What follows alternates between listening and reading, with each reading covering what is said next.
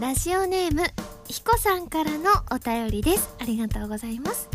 ハラミーさん、こんばんは。こんばんは。声優である傍ら有名な美術品を予告通りに華麗に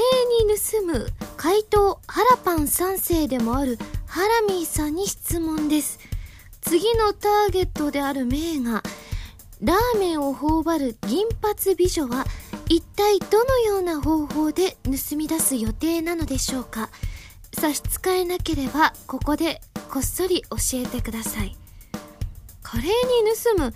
怪盗ハラパンさん世。そうなんですよ。私実は言ってなかったんですけど、華麗に盗む怪盗さんだったんですよね。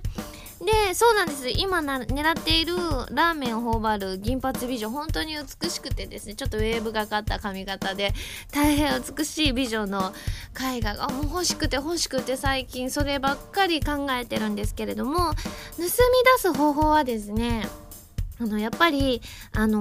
ラーメンこう頬張る銀髪美女っていう絵画なので、あのこのいらっしゃるそこにそれなりに盗まれないように、あの、ね、警備員さんとか警察官の方とかいっぱいいると思うので、まずはそこであのこうよくあるじゃないですか、あのこう潜入して、あのラーメン屋さんになって潜入して美味しいラーメンを振る舞うんです。あのまだあのもうちょっと時間あるんでどうぞどうぞって言って食べて、それがすごい美味しくて美味しいって皆さんが感動してラーメンに夢中になってる間にいただきって言って帰っていこうかなって思ってて、これは結構自信のある作戦なので、はい、あの皆さんもその日をきっと報道とかもされると思うので楽しみにしていただきたいなというふうに思います。というわけで今週は原由美のハラパンラジオ。改めましてこんばんは、原由美です。原由美の〇〇ラジオ、略してハラマル。このラジオは毎回皆さんのお便りによってタイトルを変えるというちょっと変わった内容になっておりますね。え本当になんかいつも本当にビクビクしちゃうんですけれどもね、ラーメンを頬張る銀髪美女ってなんか多分私見たことがあるようなきっと絵柄なんだろうななんて思うんですけれども、ありがとうございますね。あの先日ちょうどイベントが大阪でイベントがありましてですね、花火の発売記念イベント、あさみさんと一緒に合同だったんですけれども本当に楽しくてですね、もう幸せな時間だったんですけれども、皆さんからもたくさんメールで感想いただいてますので、では紹介していきたいと思います。こちらラジオネーム ビーエフ さんです。ありがとうございます。原さん、大阪での花火発売記念イベントお疲れ様でした。今井さんとの合同イベントではふたりの息の合ったトークや全く答えの予想がつかないクイズ大会、そして歌のコーナーと盛りだくさんな内容でした。今井さんのリミテッドラブで会場のテンションが一気に上がり、続く原さんの空の紅ではその歌声に聞き入ってしまいました。そして最後は原さんが今井さんに口パクを要求した花火をふたりで歌われ、ちゃんと歌わってらっしゃいましたよ。そして自然とコールも湧き上がり大盛り上がりでしたね。このイベントに参加できて本当に楽しかったです。次は大阪でのライブを期待しています。ところでイベント終了後、退場しようとする会場の後方に小さなお子さんを連れた方々が、もしかして原さんのご家族の方々だったのでしょうか。原さんとご家族の方々との絆を感じ、心が温まる帰り道でした。ほなさいならということでいただいておりまして、そうなんです、うち家族が見に来てくれておりまして、あのちょうど合同イベントの方だったんですけれども、うちのお父さんとお母さんとお姉ちゃんとお姉ちゃんの子供の姪っ子のみゆたんと、あといとこがいとこ全然来るっていう流れはなかったんですけれども、最初お渡し会をさせていただいたアニメートさんでお渡し会させていただいたところで、なんかあの気軽に会えるもんだと思って普通に店舗の中で待っててくれたみたいで、でもまあ偶然にもその場所で待機の場所であの待っててくれたので、あっ何々兄ちゃん久しぶりみたいな感じになって、でよかったら次のイベントもあのうちのお父さんが来るからって言ったら見に来てくれて、なんかもう三冠みたいな状態になってましたね。私このトークしながらあの頭の隅っこではみゆたんが泣き出してしまうんじゃないかっていうのがすごい不安で、で結構ね、あのどうにかそこまで泣かず、一瞬ちょっとちらっと泣いたらしいんですけれども、あのほとんどいい子いい子してたそうで、うちのお母さんとかも私が歌ってる間にうちのお母さんが抱っこしてたんですけれども、あのね、頑張って歌えるようにっていうことでニュータンを見せようとね、こう立ち上がってくれてたまにこう空の紅歌いながらミュータンが見えて、あやばーと思って心がすごいねほっこりしましたね。はい、そして次のメールでございます。ハンドルネーム星さんです。ありがとうございます。ハラミ、こんばんは。こんばんは。大阪で行われた花火発売記念イベントお疲れ様でした。お渡し会は緊張しましたが、ハラミーからいろいろ話題を振ってもらえたので黙ってしまうこともなく楽しい時間を過ごせました。そして驚いたのがハラミーの記憶力です。これまでに一度しか直接会話したことがないのに、顔と名前をハラミーに覚えられていて本当にびっくりでした。人の顔を覚えるのが苦手な自分にとっては、なんてすごい人なんだろうと尊敬してしまいます。何か覚えるためのコツがあるのでしょうか、ということで、そうですね、なんでしょうね、特に本当にコツはないんですよね。なんかこう、まあでもよくあのじっと見るので、じっと見る癖があるので、多分それで脳みそにすり込まれるのか、あのそれこそ本当に来てくださる、それこそそのアニメイトさんであのこう実際お話しした方で、あの初めましてって、冗談で初めましてっておっしゃってた方もいらっしゃったのはいらっしゃったんですけど、あの本当に私と話すのは初めましてっていう意味で、初めましてこんにちはって言ってくださってる方も何人かいたんですけど、多分私客席でその方々を見てるせいか、あれ初めましてじゃない気がする、これはトラップなのかなとか思って、なんか私からは率先して初めましてって、あ見た気がする見た気がするのに初めましてなのかとか思ったりしてると結構わからなくなってきてしまっていて、でもね、あの久々に皆さんとあの話せてですね、やっぱりすごい楽しかったですね。あの私が喋りすぎちゃったのもあるんですけれども、なんかさんじゅっぷん押しだったみたいでなんか本当はいちじかんで終了でのところをあのいちじかんはんぐらいわーって喋っちゃったんですけれども、でもすごい時間があっという間に感じて、皆さんと直接お話しできるね時間ってすごい貴重だなっていうふうに思って、すごい楽しかったですね。その他の感想をたくさんいただいておりましてですね、お名前だけでも紹介させていただきます。 ケーシーシー さん、えっとね、シャモンさん、あやま、リッチョさん、タキューさん、そしてミヤビックスさん、サバポッポさん、ゆきてさん、せつなさん、リア充ブレイカーさんなどなど、他にもたくさんいただいておりまして、本当に全部きっちり読ませていただきましたので本当にありがとうございます。はい、ではではですね、本当のふつおたに戻っていきたいと思います。えー、こちらはですね、ハンドルネームブラッド・ピットさんです。ありがとうございます。原さん、こんにちは。こんにちは。え先日検証で体組成計が当たりました。体重の他に体脂肪や筋肉量、骨量なども計測してくれるスティキマシンです。なので最近はお風呂上がりなどに計測するようにしています。それで実感したのですが、体重や体脂肪率が数字としてはっきりすると、もっと良い数字にしようと垂れすぎないように気を使ったり、ちょっと運動しようかなという気になったりするんですよね。季節は秋に移り始め、食べ物も美味しくなってきました。健康に気を使いつつ、それでも美味しいものはいっぱい食べたいなと思う今日この頃です。原さんは最近健康やプロポーションのことで気をつけていることってありますか、っていうことなんですけれども、まさしく私今ダイエット中でございまして、あのなんでダイエットしようかって思ったのかと言いますとですね、あのちょうど大阪でのイベントの時に、まあ、あの短パンをね履いてたんですね。で、あのでもやっぱりちょっとなんかその日すごいむくんでたのもあるんですけど、足がもうパンパンだったんですよ。で、結構その日のなんかあのみんなでご飯食べに行って、なんか座ってる自分のその足を見たら、これやばいと思って、えなんか太くないですか、やばいですかって横にあさみさんが座ってらっしゃったので言ったら、うん、確かに結構来てるみたいな話になって、でだからあさみさんもやっぱ体重減らしたいって感じだったので、あさみさんと私とちょうど前に座ってらっしゃった浜田 P と、あとあのあゆみちゃんがですね、あのよにんであのダイエットをすることにしまして、いっかげつかんの期限を決めて、マイナス いってんご キロを達成すればいいんですけれども、あのー、なんていうんですかね、マイナス いってんご って割とすぐ減りそうじゃないですか。でもそういう食事制限とかあの食べ物を減らすのはなんかやっぱり体に良くないと思うので、だからあの健康的に美しく痩せるという意味でマイナス いってんご プラスいかにこう美しく痩せれているか、引き締まって、あとお肌のツヤとかね。だからちょうど一昨日ぐらいですかね、あのあさみさんの家に行って、あのー、計測をしてまいりまして、ふたりで何月何日時点何キロっていう風に書いたので、それ達成できてるかどうかね、またねおいおいこの番組でも紹介していこうかなという風に思います。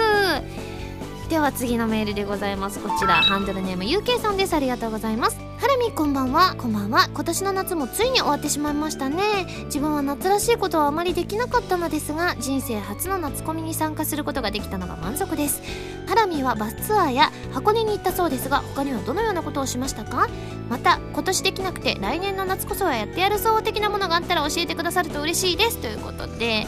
はい、そうなんです。私あのいろいろねバスツアーとかであのいろいろね富士山のあたり行ったりとか箱根とか行ったりしたんですけれども、あの友達が海外が好きで海外に行ってみたい、私海外行ったことがないので、だから海が綺麗なとこに行ってみたいのでグアムかサイパンかそのふたつのどっちか行きたいと思ってて、結構調べてたんですけれども、なんかくがつ台風が多いらしいので、あ結局行けなかったみたいな感じなので、来年かじゅうがつか、まあ夏のやり残したことじゃないですけど来年かじゅうがつ以降に行けたら初海外行ってみたいなって、パスポートもないんですけれども取りに行ってなんか行ってみたいですね。その時はまたねその綺麗な海をね皆さんに感想をね言いますからね、お楽しみに。そして最後のメールでございます。こちらはラジオネーム中隊さんです。ありがとうございます。ハラミこんにちは。報告が遅くなりましたが、ハラミのために花火を打ち上げよう企画の全さんかいじょうでの花火の打ち上げが先日無事に終了しました、ということでですね、あのちょうどね花火の、あの発売の前にニコ生をやらせていただいた時にご紹介したんですけれども、皆さんであの有志であの多分お金を集めてくださって花火を打ち上げようという企画を、あのちょうど花火にちなんで、あのシングルの花火にちなんでということなんですけれども、これ見ておりますと諏訪湖と鶴見川と白浜のさんかしょで打ち上げてくださったということで、私もお写真ね拝見させていただいたんですけれども、とてもとても綺麗なね、あのすごいたくさん本当ににひゃくまい以上見たんですけれども、すごいたくさんね打ち上がってて、私今年ね花火大会行ってないのでなんか行った気分になりましたね。あのろくじゅうよんめいっていうねかなり大勢の方がですね、あのこの企画にあの賛同してくださって、いろいろねやってくださったそうで、本当にあの全員の方の名前をこう書いてくださっているんですけれども、本当に皆さんありがとうございました。はい、皆さんメールありがとうございました。そして今回なんですけれども突発的に決まった新しいコーナーが入ってきますので、皆さんそちらもお楽しみに。でもその前に シーエム です。どうぞ。原由美のデビューシングル「花火」が好評発売中。タイトルチューンの「花火」はフィーチャリングボーカルに今井あさみを迎えた「コープスパーティー トゥーユー」エンディングになっています。カップリングの「空の紅」はコープスパーティー トゥーユー 挿入歌になっています。とっても素敵な楽曲に仕上がっていますので、ぜひ聴いてみてくださいね。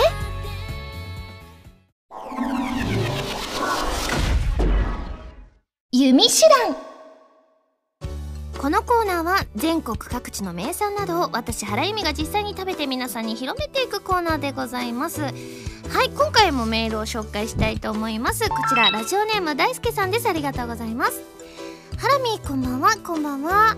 えー、今回ハラミーに紹介させていただくお土産はごーごーいちの豚まんです。大阪の超有名なお土産ですよね。私は大阪在住なのでよくごーごーいちに買いに行きます。豚まんだけでなくちまきやアイスも美味しいんですよね。正直ごーごーいちの豚まんを食べたことのない人は人生の半分を損しているなとさえ思います。ぜひこの素晴らしいお土産をハラミーの手で宣伝してあげてください。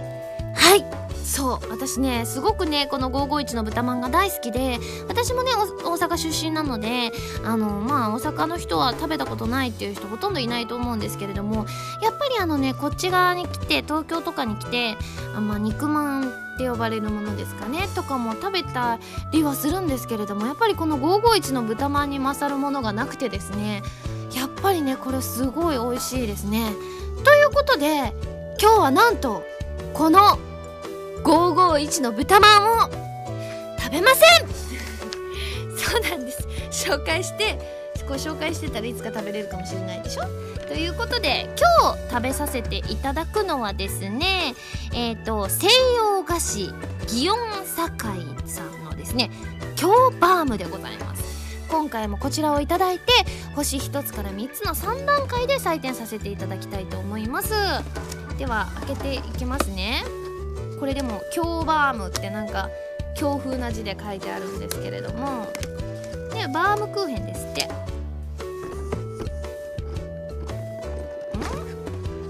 おう、なんか切るやつが入ってますね。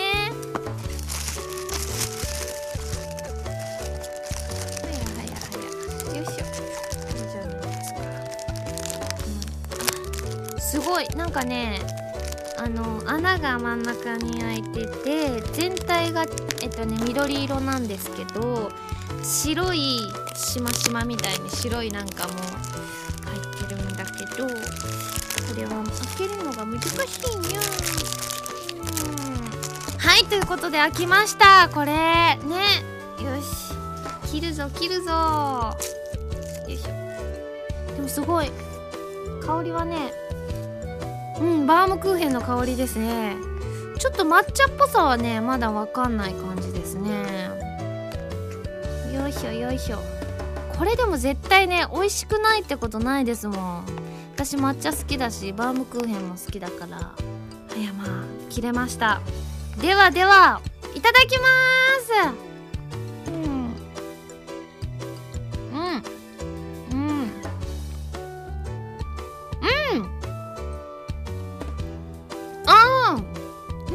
ね、すごい美味しい。なんかこの白いやつのがねすごい甘みがあって、緑の方が甘さ控えめって感じで、そのバランスがちょうどいい食べ物だなって思いますね。うんうん、ボロボロにしてるこの辺うん、これでもやっぱ間違いないですね。まずくなりようがないですね。うん。あーでも美味しい。やっぱりちょっと抹茶のちょっと渋みみたいなのは、渋いほどじゃなくて甘いんですけど、若干その抹茶っぽさがあのふわって香ってきてすごく美味しいですね。まずちょっと口の中残ってる毎回恒例のこの口の中からなくなる時間が、うんちょっと水を、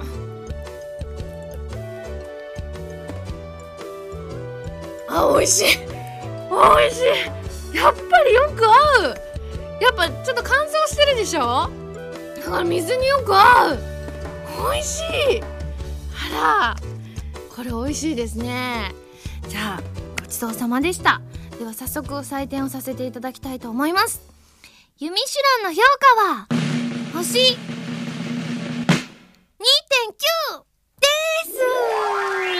す。いやね、やっぱりこれ間違いないのでみっつでもよかったんですけれども、そうだな、もっとねあの白い部分の甘さがなんかきっと好き好きだと思うんですけど、もうちょっともう気持ちでいいんですけど少なかったら私星みっつだったかもしれない。でも一般的な人の感じだと多分これぐらいのバランスが、甘さ加減のバランスがちょうどいいと思うので、これは皆さん美味しいと思うんじゃないかなというふうに思いますね。というわけで今回も美味しくいただいたわけなんですけれども、はい、今回も生 シーエム を披露させていただきたいと思います。はや、今日はなんて言おうかしら。抹茶でしょ。抹茶といえば、じゃあわかりました、いきますね。それでは参ります。スタート。うん、おいしい。バームクー変じゃのう。よしこ、よしこ、孫のよしこ。何よ、じいちゃん。これ食べてみんか。いただきます。おいしい。老若男女問わずこの味は受け入れられるの。ほっほっほっほっほ。西洋菓子祇園堺京バーム。というわけで皆さんいかがでしたでしょうか。これ絶対じゅうごびょう越してたな。絶対になんかにじゅうごとかさんじゅうはいかなかったと思うけどにじゅうびょうぐらいはいってた。でもね、いつもなんかあのざっくりしてるから皆さんにじゅうびょうのこの シーエム をお楽しみくださいませ。はい、このコーナーでは全国の名産情報を募集しています。名産をお送りいただくのではなく、どこの何が美味しいかといった情報をメールでお送りくださいね。以上、ゆみしらんのコーナーでした。レッツ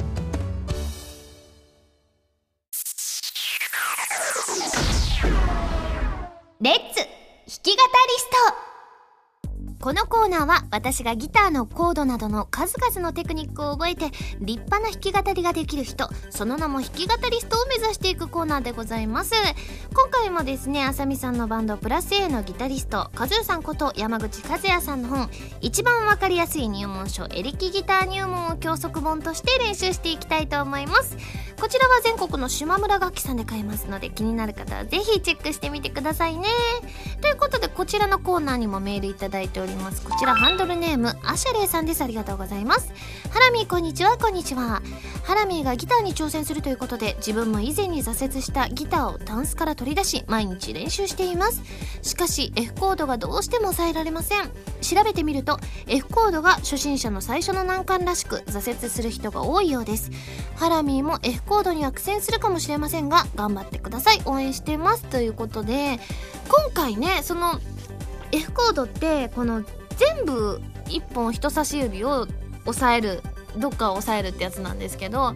今回ですね、私もそのね、そういうのをハイコードというらしいんですけれども、今回は私もハイコードの、えーコードにチャレンジしていきたいなというふうに思うんですけれども、前々回からですね、花火を弾き語りするためのコードを覚えていったので、今回も花火に使われている C シャープマイナーに挑戦したいと思います。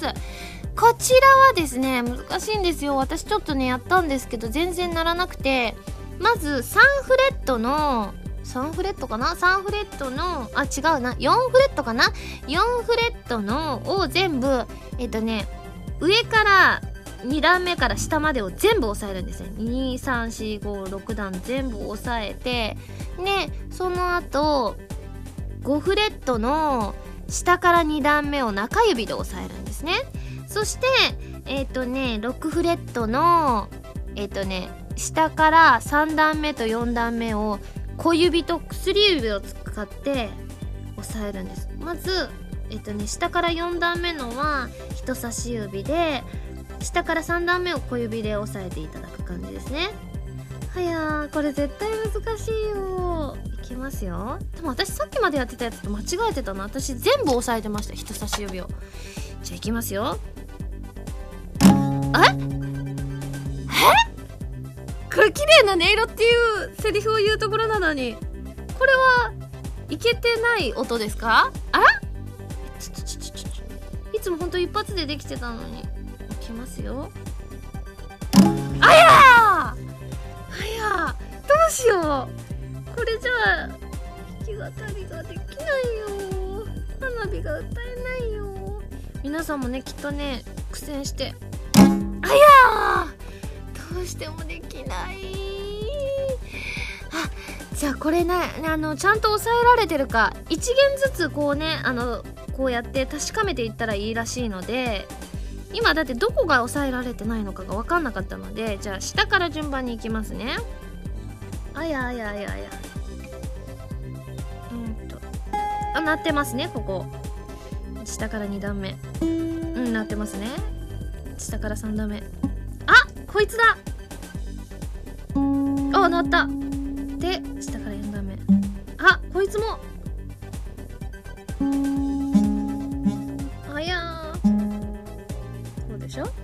下からご段目、これで鳴るはずです。いきますよ。あ、結構な音色が出ましたね。これでちょっと弾き語りできるレベルの音は鳴ったかなというふうに思いますので、では今回のキーワードをですねご紹介していきたいと思います。今回はですねあのやはり大阪に帰ったこともあり、やっぱりね皆さんから多くいただいていたキーワードとしてですね、まず大阪、こちらはですねハンドルネームごましょうさん、 ユーケー さん、そしてたこつぼ軍曹さんですね。そしてふたつめのキーワードがハンドルネーム星さんのみゆたんそしてハンドルネーム里読さんの運動会、これ全然毛色が違うやつが来たわけなんですけれども、どれにしようかな。みゆたんと大阪っていうのはでもすぐつなげられるから、またみっつともいけそうだな。じゃあみっつ入れてですね、はい、今回も弾き語りをしていきたいと思います。あやま、じゃあまた押さえて押さえて押さえて押さえて、また今手離すんじゃなかったな。うん許容範囲な音ですね。いきまーす。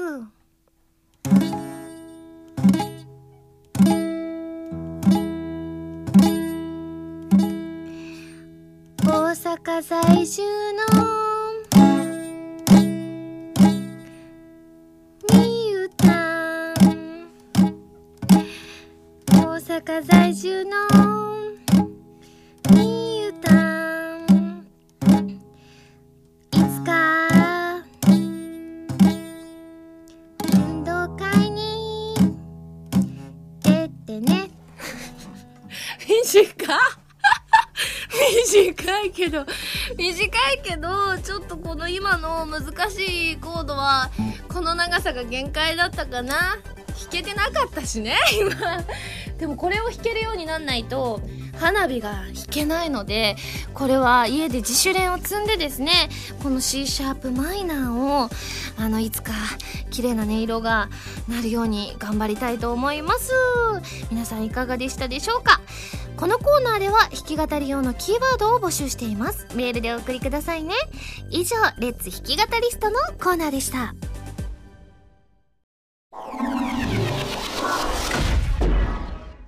はらまるマスコット制作委員会、なんと新コーナーでございます。突然始まったこのコーナーはその名の通り、はらまるのマスコットをみんなで考えようというコーナーでございます。前回のはらまるの放送でですね、マスコットに関するメールを読みまして、私がささっと書いたものがありましてですね、本当に丸しか使ってないやつなんですけれども、今回考えるマスコットはこの私が考えたマスコットをベースにアレンジをしていこうじゃないかという内容となっております。できたばかりの新コーナーでございますので、あの今回はスタッフさんに書いていただきましてですね、それをご紹介したいと思うんですけれども、本当にねバラエティに富んだと言いますか、このあゆみちゃんが書いたやつはね、某男性スタッフさんをですねモチーフにしていて、毛がさんぼんしかないんですよね。実際その方毛はふさふさなんですけれども、これはイメージなのか将来を宣告しているのか全くわからないんですけれども、毛がさんぼんでひげが下わーって生えてて眼鏡でっていうので、これはきっとどっかでねあの見られると思いますので。あとですね、こちらは浜田 P が書いてくださったやつですね。なんかすごい左端にかっこいいサインがさささって日付と書いてあるから、なんかね本当の絵の先生っぽいなって思うんですけれども、本当にやっぱりある種画伯ですよね。あの色鉛筆で色鉛筆じゃないなこれ普通の黒の鉛筆だな。でなんかねあのこう書いてる時は結構こう筆をね横に寝かしてプロっぽかったんですけれども、何なんでしょうこれ、猫なんでしょうか。猫でなんかお腹のところに謎のなんか変な模様が描かれてあって、ちょっとなんか眉毛がワシャワシャしてるので若干困って汗かいてる感じなんですけれどもちゃんと手とかに肉球とか書いてあったりとか、何でしょうね、なんか味があるというか、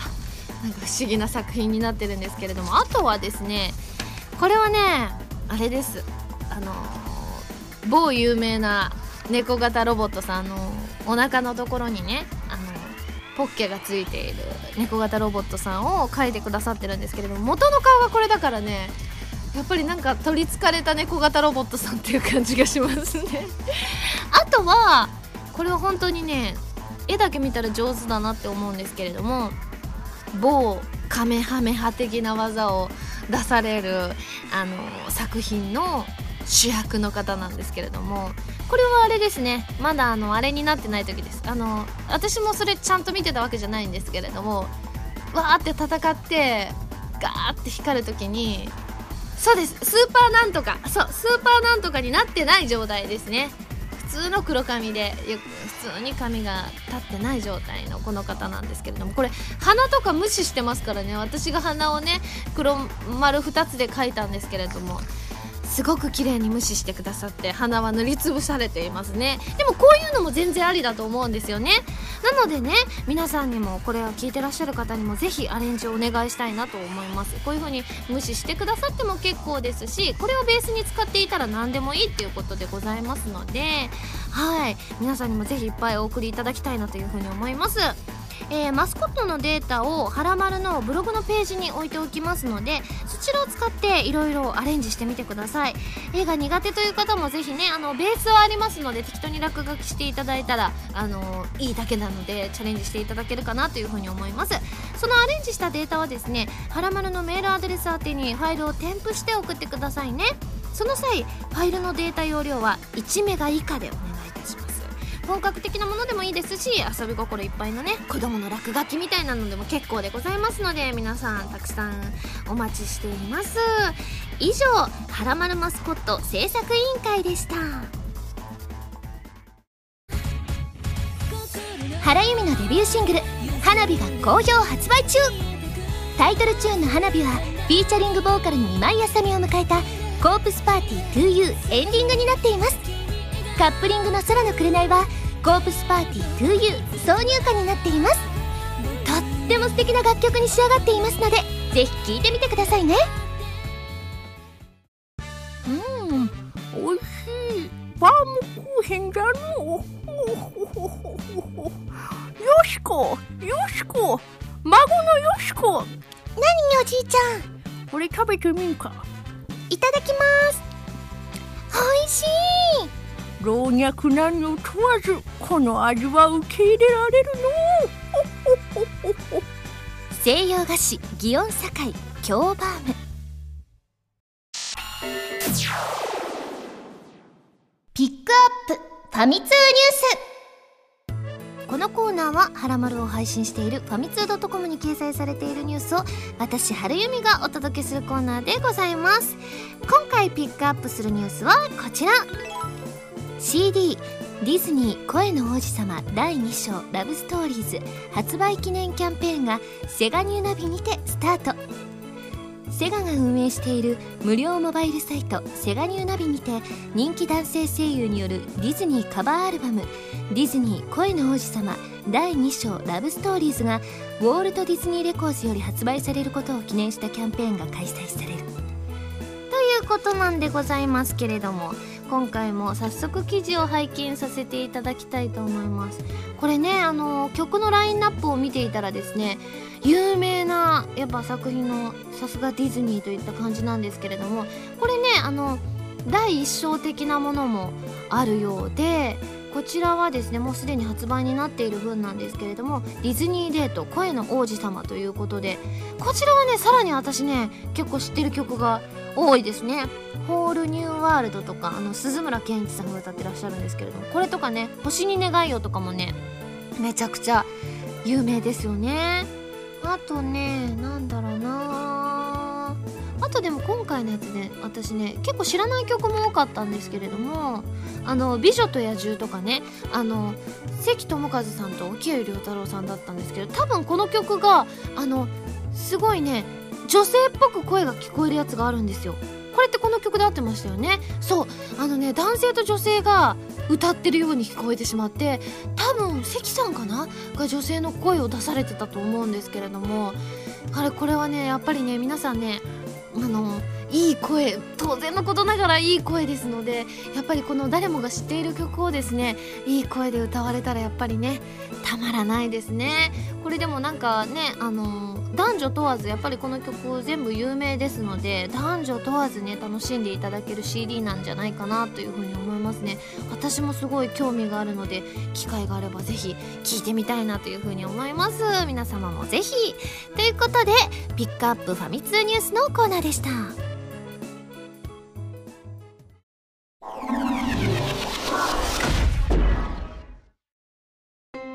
エンディングでございます。エンディングでもお便りを紹介したいと思います。こ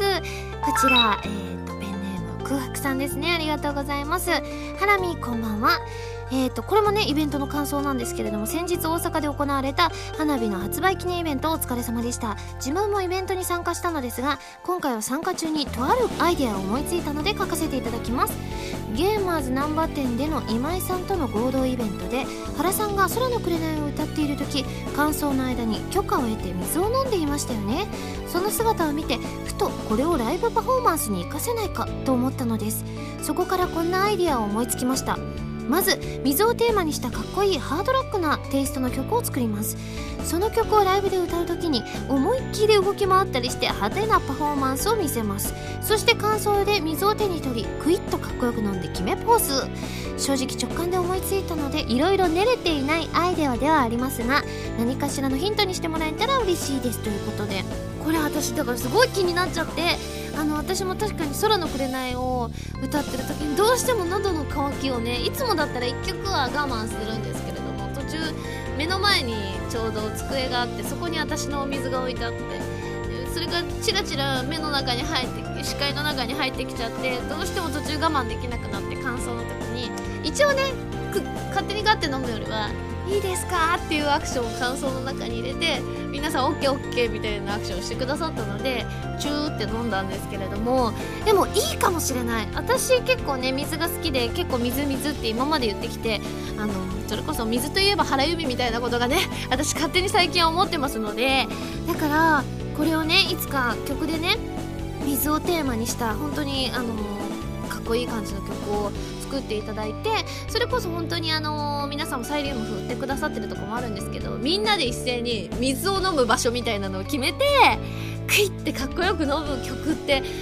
なんかあったら斬新かもしれない。よくねサイリウム振ったりタオルを振ったりってあるんですけど、みんなで水を飲むっていうのはなかなかねライブパフォーマンスとしては斬新だし、注目されるんじゃないかなと思うので、だからそれにはまずね水をテーマにしたかっこいいハードロックな曲をね作らなきゃいけないから、これに関してはじゃあね、あのー、周りの人に